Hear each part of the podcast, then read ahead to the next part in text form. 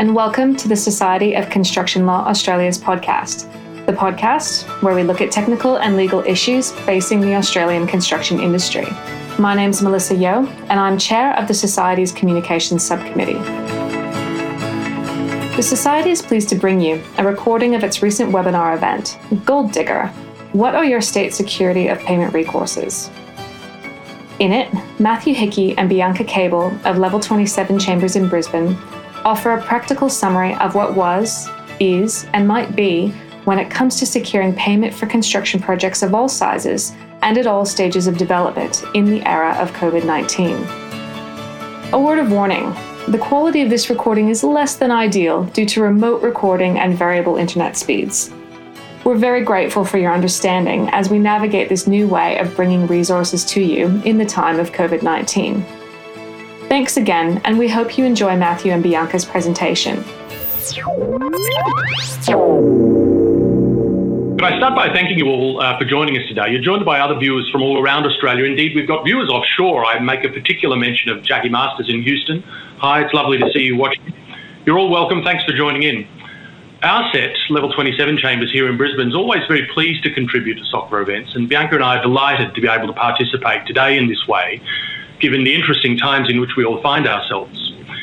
Interestingly, the genesis for this presentation was not COVID 19, rather, it arose because those in our set who practice in this space, which is most of us, had begun to notice in this jurisdiction an appreciable upswing in activity around security payment and contract discharges claims by comparison to recent years.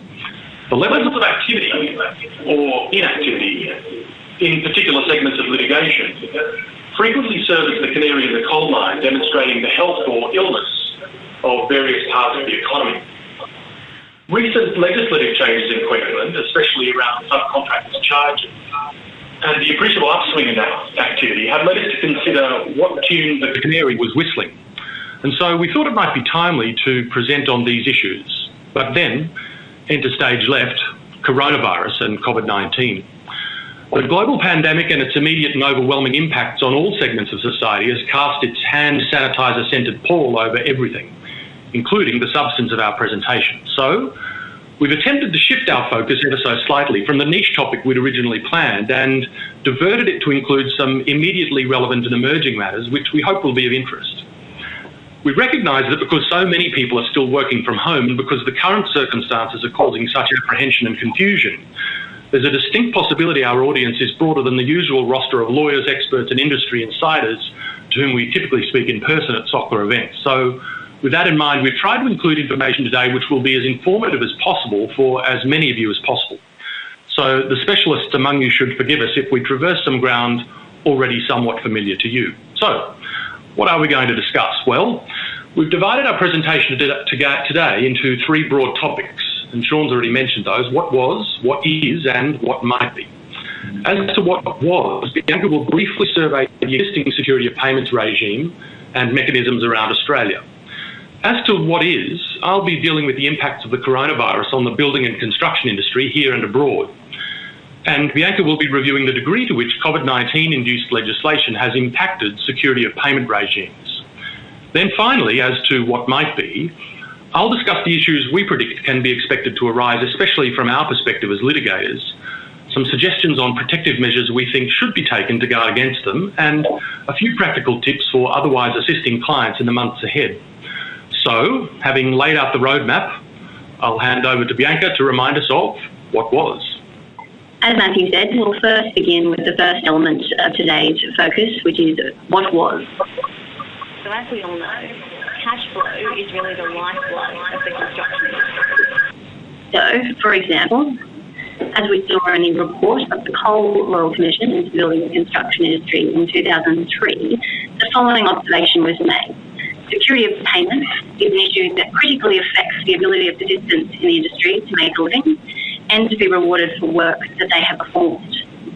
Frequently, subcontractors do not have the expertise or resources to enforce their legal rights because enforcement would require protracted litigation against much better resourced and more sophisticated companies.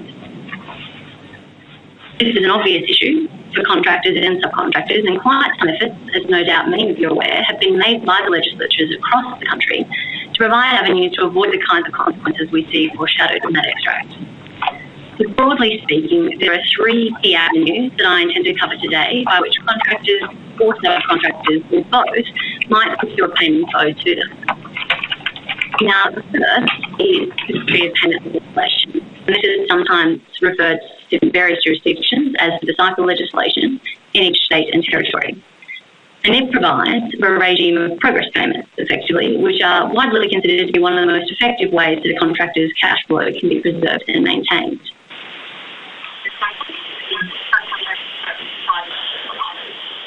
Particularly relevant in South Australia, each of which has legislation which enables the subcontractor to seek direct payment from the principal of monies due to the head contractor with whom the subcontractor has contracted. And finally, there are the usual procedures under the Corporations Act for the issue of statutory demands and related winding up proceedings. We'll turn back to those briefly in turn.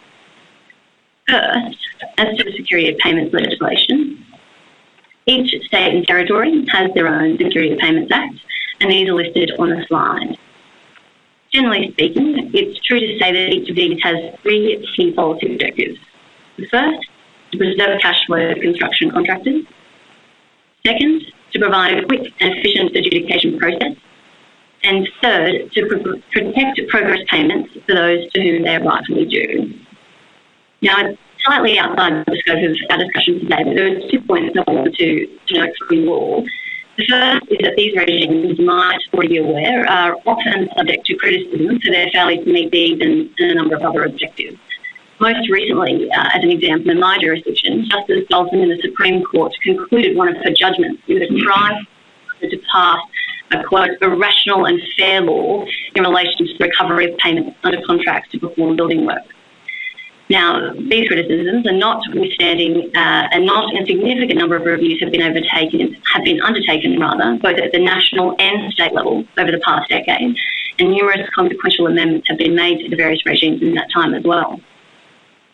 The second point to note before we move on is that there are often cries for there to for the different state and territory regimes to be consolidated into a uniform national approach. And this was one noteworthy recommendation of the Murray Review released nearly two years ago. Some work will need to be done to achieve uniformity across the states and territories. So, how does security payment legislation across the country support to achieve these three key policy objectives? Security payments of payments regimes have historically been broadly defined into two categories the first is described as the West Coast model, which is essentially the Western Australian and Northern Territory regime. And the second is then described as the East Coast model, which is essentially the remainder. Now, that is not, I hesitate to say, to suggest that the acts are uniform within those categories. Far from it, in fact, but there is significantly greater commonality within as opposed to between those two categories. For present purposes, it suffices to identify perhaps two key critical differences between the two categories. On the, on the one hand, the East Coast model provides for detailed statutory payments regime inconsistent contractual provisions in many instances, whereas by contrast, the West Coast model has historically largely preserved rather than overridden the parties' contractual interim payment regime. As another example, uh, the East Coast model acts only typically allow for payment claims to be made up the contractual stream, that is, by a subcontractor against contractor or a head contractor against the principal.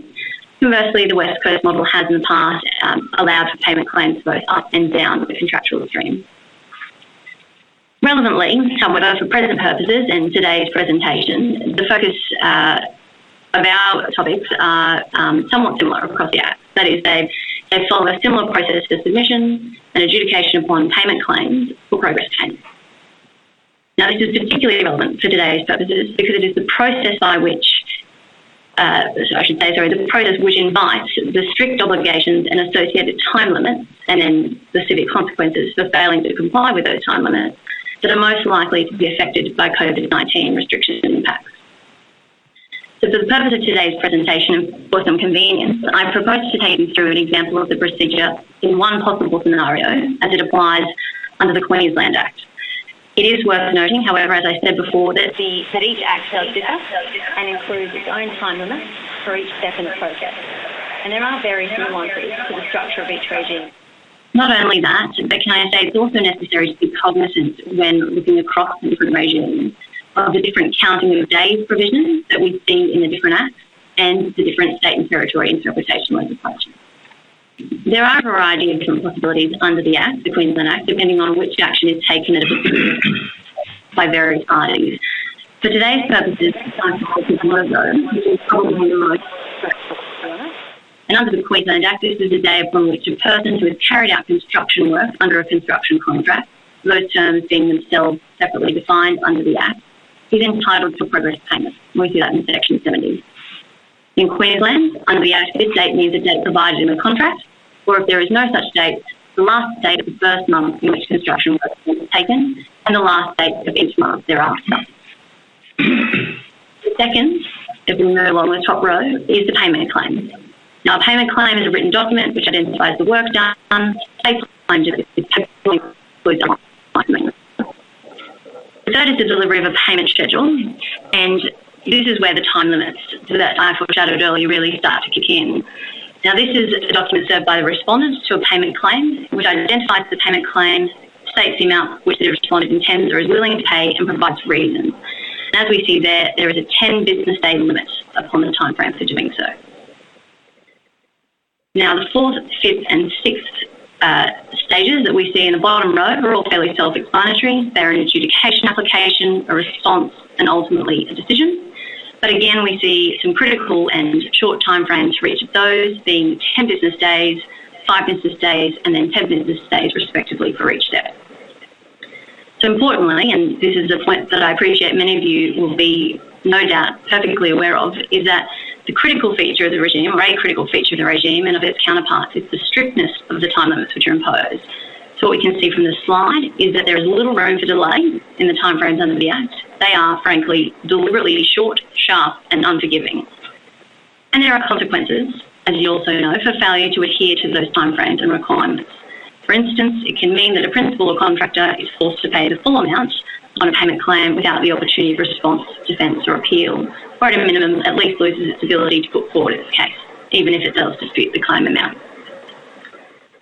If I can come back to the security of payments legislation a little later, but move now to the second category of protection for subcontractors, which I mentioned earlier, which is the subcontractors debts and charges legislation in Queensland and South Australia. I've identified the relevant acts and chapters on the slide Again, this legislation enables a subcontractor to seek direct payment from the principal of monies due to the head contractor with whom he is contracted. That is, it provides a way for subcontractors to secure payment of amounts owed to them under a contract by someone who is higher in the contractual chain. Now, again, I hope you'll all forgive me for reverting back to the jurisdiction with which I'm most familiar. But as we can see on the slide, there's an extract there from the Building Industry Fairness Security of Payments Act of Queensland and these provisions in slightly different form uh, were formerly contained in the Subcontractors Charges Act of 1974. So the extract that we see on the slide uh, really includes the foundation of the entitlement to the charge, but relevantly, again, we see some strict time limits imposed by the Act. So the first that we see is that a notice of claim for a subcontractor's charge must be brought within three months after practical completion of the relevant work. Now, that notice must relevantly be given to the person to whom it is obliged to pay the money, and it can relate to money already paid by that person or money to become payable by that person for work that has already been done by the subcontractor. Now, the notice as well must be given to the contractor itself. And immediate consequences follow once that occurs. So the, the, first and most obvious one is that the person who is given the notice of the claim, that is the person who says to be obliged to pay it, must retain a sufficient part of the money that is or is to become payable by them until the court orders about to whom and in what way that money is to be paid. If they fail to do so, they become personally liable to the subcontractor, and that sum is, is ultimately recoverable as a debt against them. Once the notice is then given to the contractor, the contractor must provide a written response within 10 business days after being given notice of the claim. And we see that in Section 128 of the Act. Now, like the security of payments regime, there are severe consequences for failing to comply with this. This time, penalties are payable. And at the moment, the Queensland Act sets this at 20 penalty units. The other significant consequence that we see for failing to comply with time limits under the subcontractors charges regime appears in relation to proceedings to enforce a subcontractor's charge. Now, that proceeding must be commenced within one month or four months, uh, depending on the applicable provisions, and a failure to commence in time means that the charge is automatically extinguished, and we see that in section 136. Now, to move on, then finally, uh, in this overview section, to the Corporations Act, and in particular to statutory demands. Now, the procedure for statutory demands under the Corporations Act is one which is well known. It enables a contractor or subcontractor to serve a credited statutory demand on a company with whom it has been contracted. Now, a, sub- a statutory demand may be served by a creditor to whom the company currently owes at least the statutory minimum, which is subject to what we'll come to later, presently $2,000. If the company wishes to have the demand set aside, it must apply to the court within 21 days of service of the demand or otherwise pay to the creditor the amount in the demand. And again, I stress eight times a calculator. The extent which those timelines will continue to apply is something of which we should all be aware. This is particularly so in circumstances where one can fairly expect to see a further increase, in addition to that which Matthew foreshadowed earlier, in contractor or subcontractor claims, and where access to high copy documents and files might be more difficult, particularly in those tight timeframes. Companies may also find perhaps that their usual experts or consultants or witnesses who are isolated or indeed vulnerable are less readily available to them. Before we come back to the legislative regime and how the prescriptive timetables might be adjusted in our new COVID-19 world, I'll pass over to Matthew for an overview of some of the impacts of COVID-19 on the construction industry and in the construction law space more generally. So the next topic obviously is what is. Look, frankly and obviously, it's impossible to know the full extent of the impact coronavirus has had on the building and construction landscape. If we turn our minds to the backdrop against which coronavirus appears, of course, it comes on the back of, in Australia at least, an already challenging market. Figures published earlier in the year by the Australian Bureau of Statistics recorded a 2.9% drop in overall activity for the last quarter of 2019, a 4.3% fall in residential building work for December, and a 3.6% fall in non-residential building work for the same period. There's widespread apprehension that the global pandemic will lead to a further decline, and there's already evidence to support that concern. According to Moody's, the global outlook for the construction sector has changed to negative for the first time since 2017, prompted, in their view, by coronavirus disruptions, slowing economic growth, and low oil prices. One need not look terribly hard for examples. At a local level, recently here in Queensland, Hutchinson's, one of Australia's largest builders, made 200 staff redundant, cut wages by 15%, and was reported to be paying employees for only four days of work, despite many normally working six day weeks. Its employees are said not to be eligible for the JobKeeper initiative because Hutchies has not recorded a 50% drop in revenue, that being the eligibility requirement for businesses with a turnover greater than a million, uh, half a million dollars. Those changes have been reported as being expected to remain in place for as long as 12 months, and they arose against the background of Hutchinson's future workbook dwindling by half a billion in a matter of weeks, due to half a dozen projects falling over or being placed on hold. Now, of course, it's not restricted to Hutchinson's, it's a convenient and local example that I dwell upon. At a natu- national level, the CEO of Master Builders Australia says the impact's alarming. 73% of respondents surveyed by that organisation reported a substantial fall in forward work on their books with 40% being lost on average. Looking internationally, COVID 19 is having a massive impact on construction projects, but the legal implications, of course, vary from country to country and contract to contract. On the contractual side, unsurprisingly, great focus is now being given to the wording of standard form contracts, about which I'll have more to say in due course. At this stage, at least here, COVID 19 is not broadly speaking rendering projects altogether impossible to complete, but it is slowing them down, causing disrupt delay and disruption, even if only because supply chains have been disrupted. Many projects have stopped, usually with the intention to resume work at a later date. Governments in some parts of the world have ordered that certain businesses stop working, but here in Australia, the construction industry has generally not been the subject of ordered shutdowns. That's for a number of obvious reasons, including the importance of the continuation, if possible, of construction and infrastructure projects, and the fact that the health and safety risks of COVID 19 vary from project to project. For example, people who are working outside are not physically close to each other and may be in a better position to comply with the new health and safety precautions than people working in enclosed environments. That said, of course, the situation is evolving. We know that several countries have now ordered the suspension of all non essential businesses, which covers most construction projects. In a few countries, there have even been specific orders requiring construction sites to close or entitling contractors to suspend works and to extensions of time until the end of the state of emergency period, especially in public works. Attempts at restarts of society in other parts of the world, with particularly notable resurgences of infection in Singapore and Germany after that has occurred, should cause us not to rule out the possibility of even more extreme measures being imposed here in the future. But despite all of that, in Australia, comparatively speaking, it's not all bad news.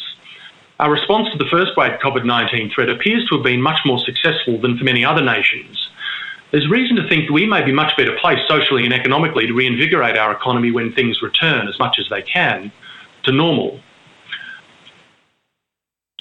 Of course, governments around Australia have been quick in attempting to meet the current crisis with legislative and regulatory responses. A few weeks ago in New South Wales, a new ministerial order prompted by COVID 19 was released.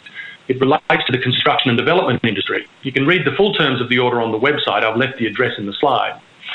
Under the terms of that order, construction sites in New South Wales are now permitted to operate on weekends and public holidays, irrespective of what their consent may otherwise allow, subject to conditions restricting the types of works and hours worked on those days, and a general obligation to minimise noise on those additional days. The intention, of course, is to keep construction progress, projects progressing by allowing building work to be spread across more days of the week while abiding by social distancing rules. It's said that authorities in that state, at least, are undertaking random inspections for compliance with social distancing, distancing rules. So that's something that contractors and their advisors uh, alike need to be aware of. Contractors, of course, should take full advantage of these new rules to sequence works in a way which balances both the health and safety of employees with commercial deadlines. In a similar vein, the Victorian government has announced it will establish a task force to help keep the state's building and development industry running through the coronavirus crisis. The Building Victoria's Recovery Task Force will be overseen by the Planning and Housing Minister and the Treasurer, and senior industry representatives have been appointed co chairs of that task force. It will have the responsibility of investigating opportunities to boost Victoria's building and development industry over the short, medium, and long term. Its initial focus will be on fast tracking planning approvals using ministerial powers. It will also advise the government on issues impacting in the industry, so, with the governments, or at least some of them, attempting to do their part, what response should flow from industry? It's sad to say that with the myriad challenges we experience, stakeholders in the construction and infrastructure sector need to remain flexible and take steps to comply with regulations and mitigate the impact of future events. Needless to say, parties should ensure they have a thorough understanding of the rapidly changing regulations as well as the contractual provisions that may apply, and seek advice before taking steps to refuse access to a site or other measures that may result in claims or lost production, such as terminating contracts. Contractual provisions relating to access to site, step in rights, and variation should be carefully considered together with applicable legislative requirements that may restrict the operation of provisions such as termination, descoping, or other actions under clauses triggered where insolvency looms. In addition to the contractual provisions that may assist in providing relief, there are practical considerations that need to be taken into account. If a party determines it has an entitlement to relief under a contract as a result of the COVID 19 outbreak, it's imperative to follow the contractual notice and claim procedures to ensure the right to that relief is not time barred. Most contracts, of course, provide that if notices are not given on time, entitlements are waived. So parties need to be mindful of the contractually triggering events and ascertain exactly when the event first occurs so they can ensure notice is given in a timely manner by reference to the appropriate date. It's a never ending source of mystery to those of us who practice in the courts and arbitral tribunals how frequently those notice obligations are assiduously ignored in normal practice. They are more important now when it's not business as usual than ever.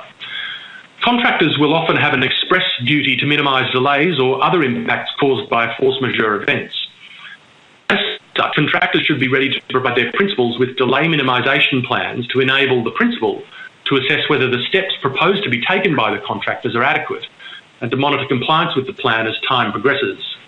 A contractor's failure to do so may undermine contractual entitlements arising from the outbreak.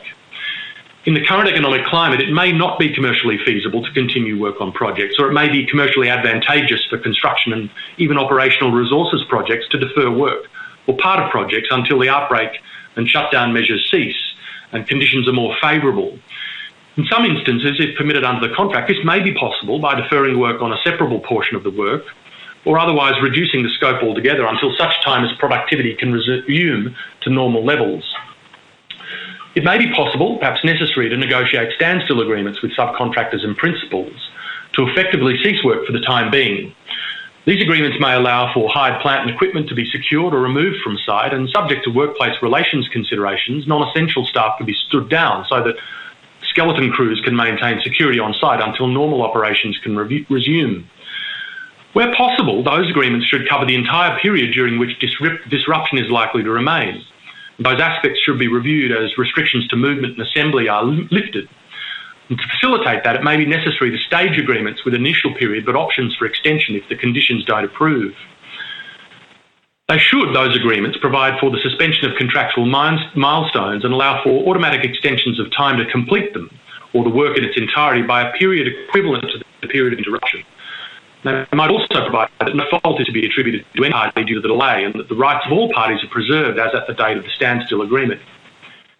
Variations, of course, in the form of standstill agreements or otherwise, must be made in accordance with the requirements of the relevant clauses in the contract. By way of example, AS 4902-2000 provides that the superintendent may give the contractor written notice of proposed variation, while the contractor must, as soon as possible after receiving the notice, notify the superintendent whether the proposed variation can be effected and the impact it will have on the program.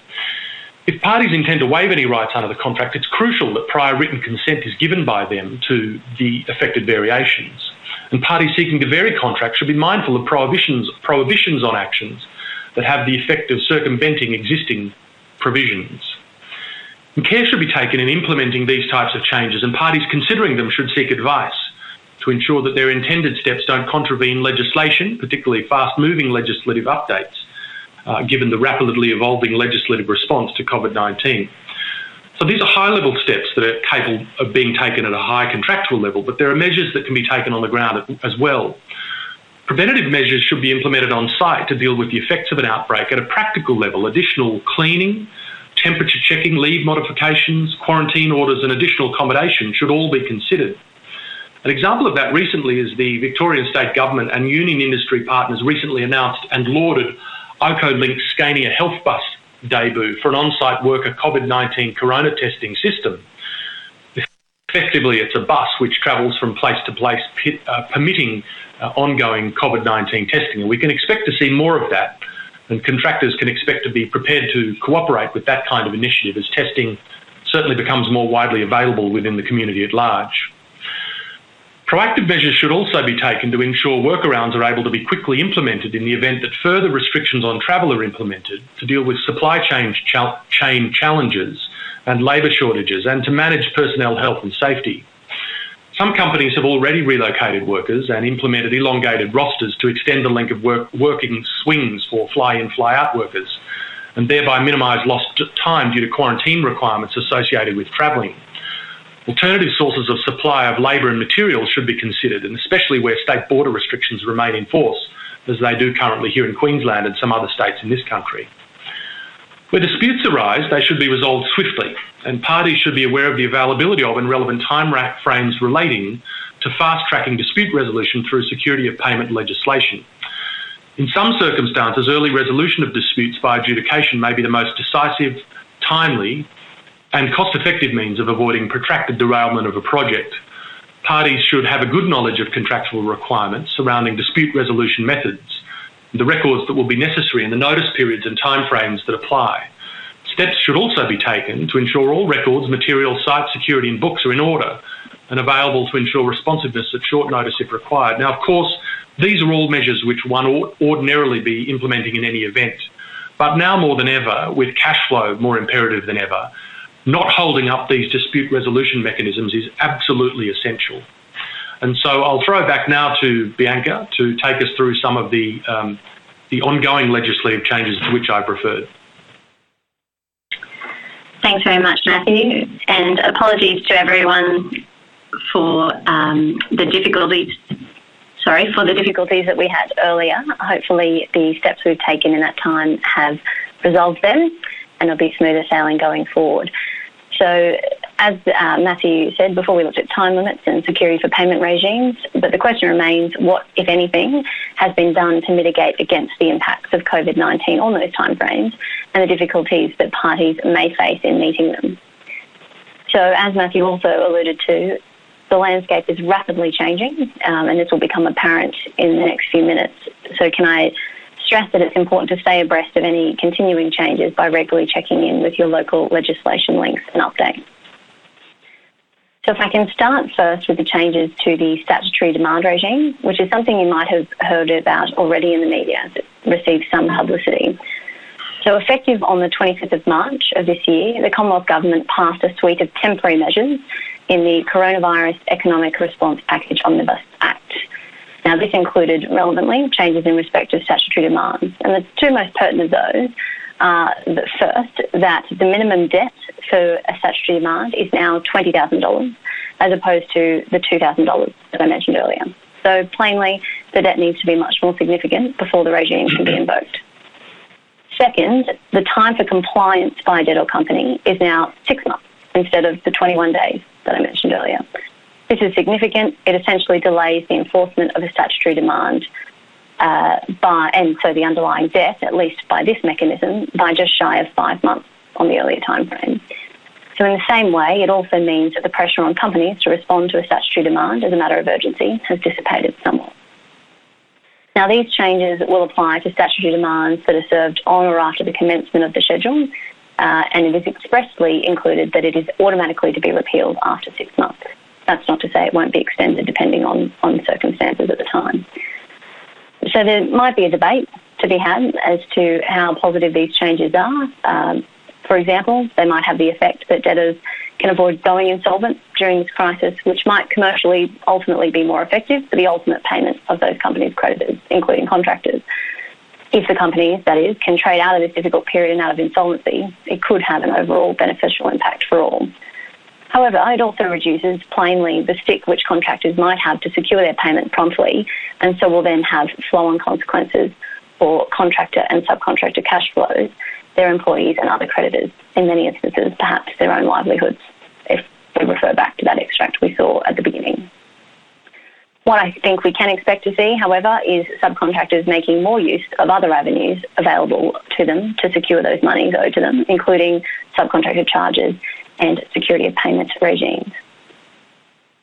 One of the less publicised changes introduced by the Commonwealth Government includes the inclusion of the Section 1362 capital A of the Corporations Act, by which the Minister may, by legislative instruments, exempt classes of persons from the operation of specified provisions of the Act or regulations, or modify the operation of specified provisions of the Act or regulations in relation to classes of persons.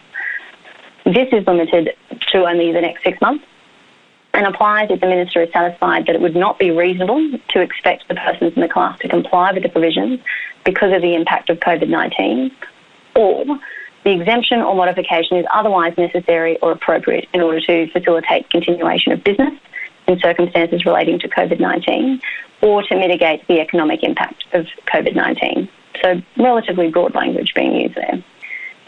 This power has been exercised a number of times to date, but none of those uh, appear to have any impact for what we're particularly concerned with. However, again, I would suggest to watch this space for further legislative instruments that might be introduced at the federal level. Then turning to the security for payments and subcontractor charges regime, one might think perhaps unfortunately or fortunately, depending on your camp. To date, no state or territory has passed any legislation specifically dealing with the security for payments regimes or subcontractor charges regimes. However, there are a number of developments which indicate that change might be on the horizon. So, in recent times, in particular, a number of states have passed legislation that is intended generally to deal with COVID 19 impacts and which application might apply or could be applied in this space. So I hesitate to say this is not an exhaustive list of all of the acts passed across each state in relation to COVID 19 impacts, but only those which seem to have relevant or potentially relevant application to this area. So the first to act was Tasmania in the COVID 19 Disease Emergency Miscellaneous Provisions Act of 2020. Now, in that Act, provision is made in Section 13 for the Minister to declare by notice that a period by which an action specified in the notice must be taken is reduced or extended. Now, safe to say that the intended scope of the provision is not quite clear, but it is on its face rather broad. For instance, a relevant legislative instrument, which are the terms used in the section, is defined to mean an act or an instrument of a legislative character. So a broad application there, I'd suggest. The second state to act was South Australia in the COVID 19 Emergency Response Act passed on the 8th of April. Now, that, that act contains a variety of different COVID 19 related changes, but most relevantly, as part of the general modifications section in the Act, it provides in section 14 that if, an, if in accordance with an act or law or an instrument, anything needs to be done at a particular time or within a particular period, or anything would expire or cease at a particular time or at the end of a particular period, however expressed, the governor may, by regulation, postpone that time or extend that period, whether subject to conditions or application only to a particular class of requirements under the Act. Now, plainly, that also has potentially very broad application. We don't seem to have seen any regulations passed yet in South Australia to give particularly exciting content to this provision, although practitioners might be pleased to hear, at least on a practical level, that there has been the passing of the COVID 19 Emergency Response Section 16 regulations, which makes some new provisions for the taking of statutory declarations at least and broaden the categories of persons that might take those declarations. So, a practical benefit at least. Finally, then, we see on the 23rd of April 2020, we had some action by both the Victorian Government and the Queensland Government, who each took a similar step by passing their own legislation, being the COVID 19 Omnibus Emergency Measures Act 2020 and the COVID 19 Emergency Response Act 2020, respectively. Given the time we have available, I'll just uh, touch on the Queensland Act particularly. It does two critical things. First, in Section 13, it applies again in similar terms to what we've seen before, where an Act provides for a period within which an entity is authorised to do a thing and that includes expressly to make an application, pay an amount, comply with a direction, make a decision, or give reasons. There might be some um, question about what an authorisation is as opposed to an obligation, for instance. But in those circumstances, the act is then the act uh, that makes that provision is taken to include a power to make a regulation provided for the period to be modified. So for instance, in Queensland, the uh, Building Industry Fairness Security Payments Act is now taken to include a regulation making power to modify the time limits for both the progress payments regime and the subcontractor charges regime, subject to, as I said earlier, that potential tension in the language. That power is expressly said to permit the regulation to expressly modify the period, authorise an entity having a function under the Act to modify the period, or authorise an entity mentioned um, earlier, that is, having a function under the Act, to delegate or subdelegate that power. Now, like in South Australia, there don't appear to have been any particularly exciting regulations released to date. But again, I say watch this space carefully. What is perhaps even more notable is Section 15 of the Queensland Act, which permits where an act provides for a period within which an entity is authorised or required to do a thing relating to a proceeding including, for example, to take a step, appeal, give reasons, etc., that period may be modified on the ground that the modification is necessary for the purpose of this Act. And that language, including authorised or required, might be clearer for our purposes. Now, that power might be exercised if it applies generally to a class of persons or matters by regulation, or if it applies to a particular proceeding by a court having jurisdiction in relation to the proceeding, giving a notice, whether, whether on the court's own initiative or by application of a party. Now, it goes on to say, and, and, this is the most notable aspect in my view, to say to remove any doubt, this applies and enables modifications to, amongst other things, and uh, not to limit the categories, the Limitation of Actions Act of 1974 in Queensland. So no other no other act across the country puts this in such clear terms, and I'd suggest it's a rather um, notable development uh, and perhaps a sign that we might see of the things to come, uh, including more broad spanning changes to the time limits that we see across the country in all areas. Speaking then of things to come, I'll hand back over to Matthew. Thanks, Bianca. Although uh, work may, for the most part, in Australia not have stopped being classified by the definitions in most states as an essential service, there are expected to be supply chain disruptions and constraints on mobilising personnel. I wanted to deal briefly with the kinds of things we can expect uh, might give rise to future claims. Even though work may have been able to continue, in many instances, progress may have been or continue to be affected by unexpected issues like members of the workforce being required to self isolate and supply chain disruptions, particularly for Chinese produced imports. So, how are these issues to be addressed? Most contracts contain clauses relating to kinds of delays to the construction period which entitle the contractor to claim an extension of time. While it's unlikely, in my experience, that most contracts will include clauses relating to a pandemic, other existing bases of delay entitlement may come to the aid of those affected by the impacts of the coronavirus. For instance, the unavailability of material necessary to carry out work, or the un- unavailability of labour, including subcontract labour, necessary to carry out work with reasonable diligence, or any other cause not re- reasonably foreseeable at the date of formation of the contract and beyond the reasonable control of the contractor. Of course, if such grounds are listed in the contract and the need for making a claim for an extension of time arises, Notice of the delay must be provided as soon as the claimable delay becomes apparent, and most importantly, as I've already observed, in the manner and within the timeframe stipulated within the contract. It's important for contractors to claim extensions of time strictly in accordance with their contracts. Failing to make the claim may result in a substantial liquidated damages claim being brought by a client, even in circumstances where the delay is as a consequence of the effects of the coronavirus. Some contracts may have a force majeure clause that may prescribe a list of events beyond the reasonable control of the parties and what each party's rights and obligations may be if any of those events were to occur. For example, the clause may allow the parties to bring an end to the contract or suspend the obligations of a party for the period of the force majeure event. But prior to any attempt to rely on the force majeure clause, parties to a building contract should consider what other subcontracts or supply agreements may also be affected by the termination or suspension of the contract, as those subcontracts or supply agreements may not include a force majeure clause at all, or the terms of the force majeure clause under those agreements may not be triggered under the same event. Although a contractor may have force majeure rights in its building contract, if those rights don't coexist in the subcontracts or supply agreements, the contractor, for example, may be required to take delivery and pay for ordered materials that aren't required because the head contract has been terminated. Commonly, commercial building contracts include force majeure clauses. However, most standard form domestic building contracts don't include such, include such clauses. Such clauses need to be drafted separately as a special condition prior to entering into the contract. Given the likely impact the pandemic may have on the building industry, the inclusion of a force majeure clause in all contracts should be carefully considered.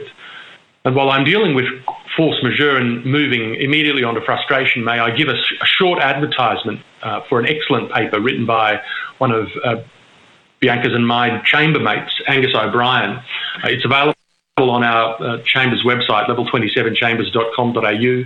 Uh, it's also available on LinkedIn. It's a very considered paper, and I, uh, I can't commend it to you highly enough. So, to dealing then with frustration, in the absence of a force majeure clause, the common law frustration doctrine may apply. Frustration occurs where, without default of either party, a contractual obligation is incapable of being performed because the circumstances in which performance is called for would render it a thing radically different from that which was undertaken by the contract. Whether a contract has been frustrated or not will need to be determined on a case by case basis, but generally, it should be noted that frustration will not occur where one of the parties is at fault. And the event which caused the frustration needs to be unforeseeable and uncontrollable, and the parties must be prevented from fulfilling their obligations under the contract. It's not sufficient for the obligation to merely be more costly or difficult. That does not give rise to frustration of the contract. Another issue to consider is the change in legislative requirements. Clause 11.2 of an unamended AS 4902 entitles a contractor to claim for change in law. Specifically, if a legislative requirement necessitates a change to the principal's project requirements, the works, the provision of services by a public or statutory authority in connection with the work under contract, it comes into effect after the 14th day before the closing of tenders, usually amended to state after the date of the contract. Could not have reasonably been anticipated by a competent contractor at that time and causes the contractor to incur more or less costs than it otherwise would have, then the difference will be assessed and added to or deducted from the contract sum. Most other contracts, including the GC21, for example, deal with changes in law in similar ways. Therefore, If the state or federal government makes an order, gives a direction, or brings into effect legislation that necessitates a change to the works, the principal's project requirements or provisions of services by a public or statutory authority in connection with the works under the contract, a contractor may be entitled to claim for any additional costs it may incur. In effect, subject to drafting, it'll be treated as a variation Owners and contractors contractually allocate cost and schedule risk with express insurance requirements, indemnity provisions, and clauses covering change and variation, force majeure, and change in law. These provisions vary the allocation of risk by providing contractors with complete relief for costs incurred, overheads, and profits to express bars against relief for schedule, scheduled or cost impacts, and everything in between. But what happens when a risk appears of such scope that it materially alters not only a single party or project, but also both parties' entity wide risk profile.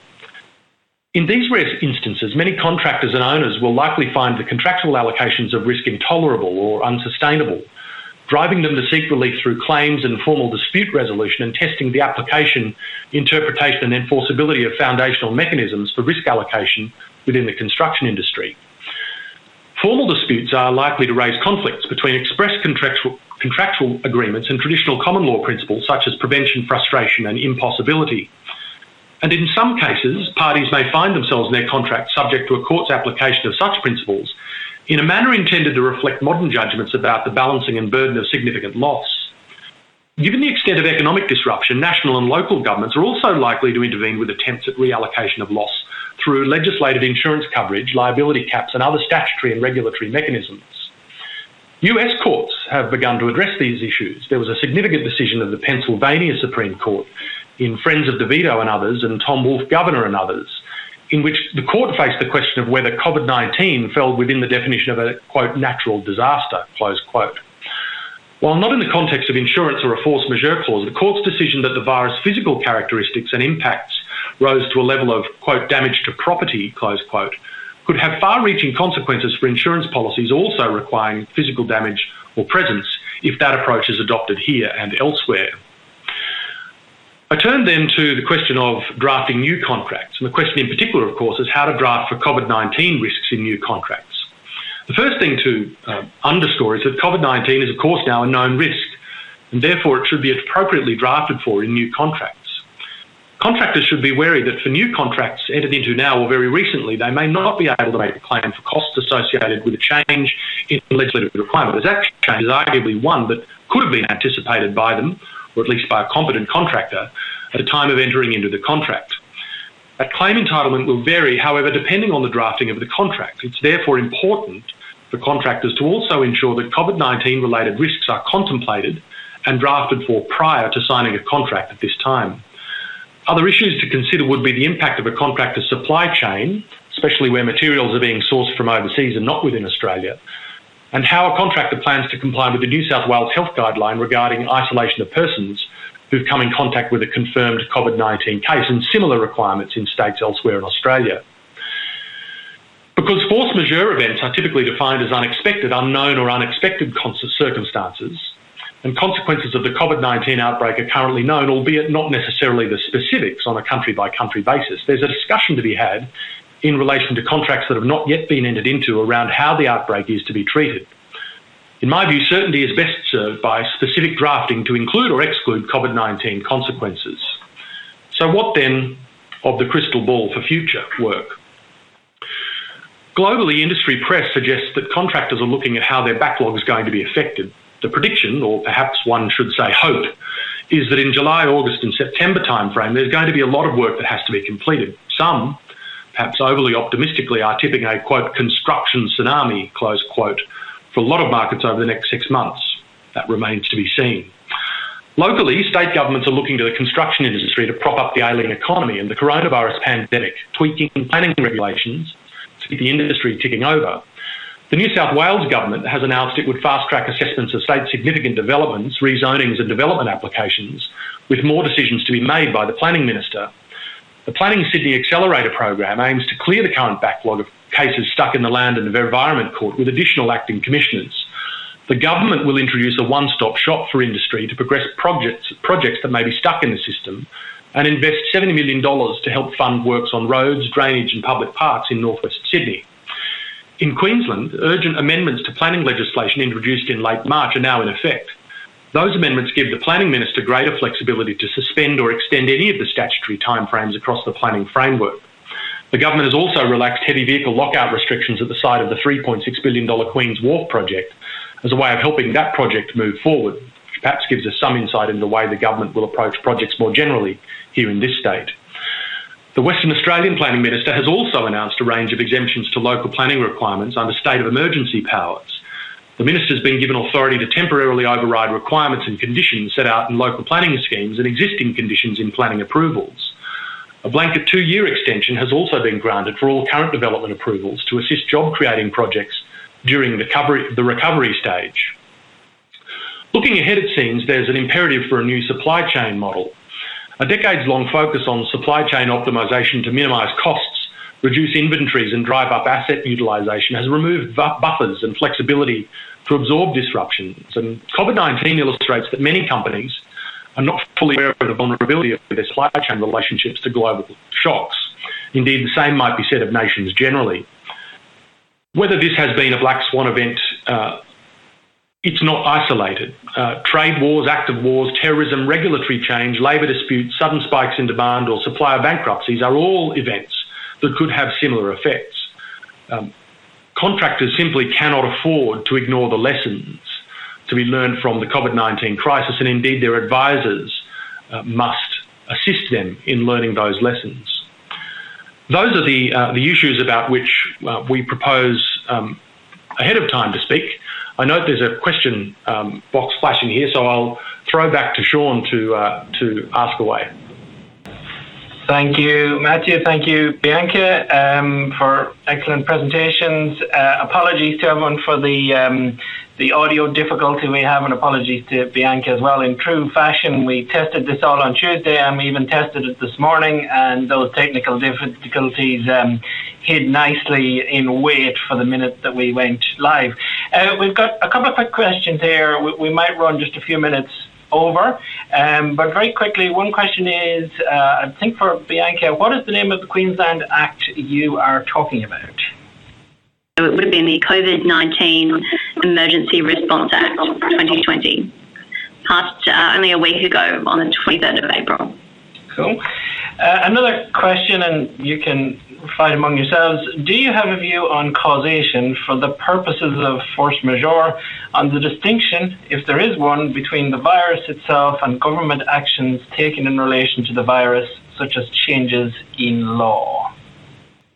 I must say, taking it as a question on notice, I, I don't immediately um, see a distinction. Depending on what the, uh, the consequence of the particular event um, one has in mind. Now, of course, there are uh, virus events which um, are unique to particular individuals, and of course, there is, as you rightly identify, um, Ryan, and thanks for the question, um, the government's response.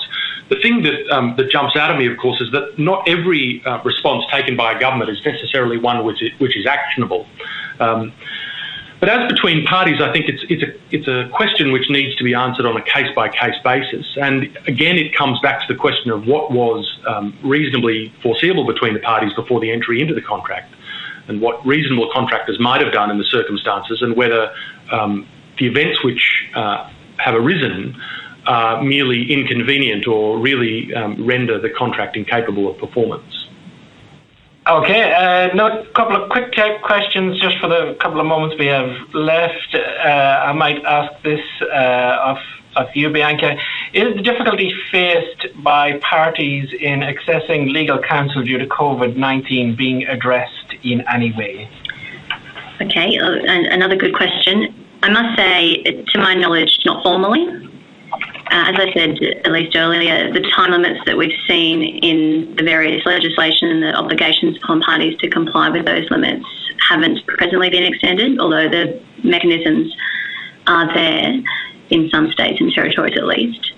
I can say at least what I've observed from my own experience over the past few weeks, and I'm sure Matthew may himself be able to add to this, and that is that in many respects, although not all, it's business as usual.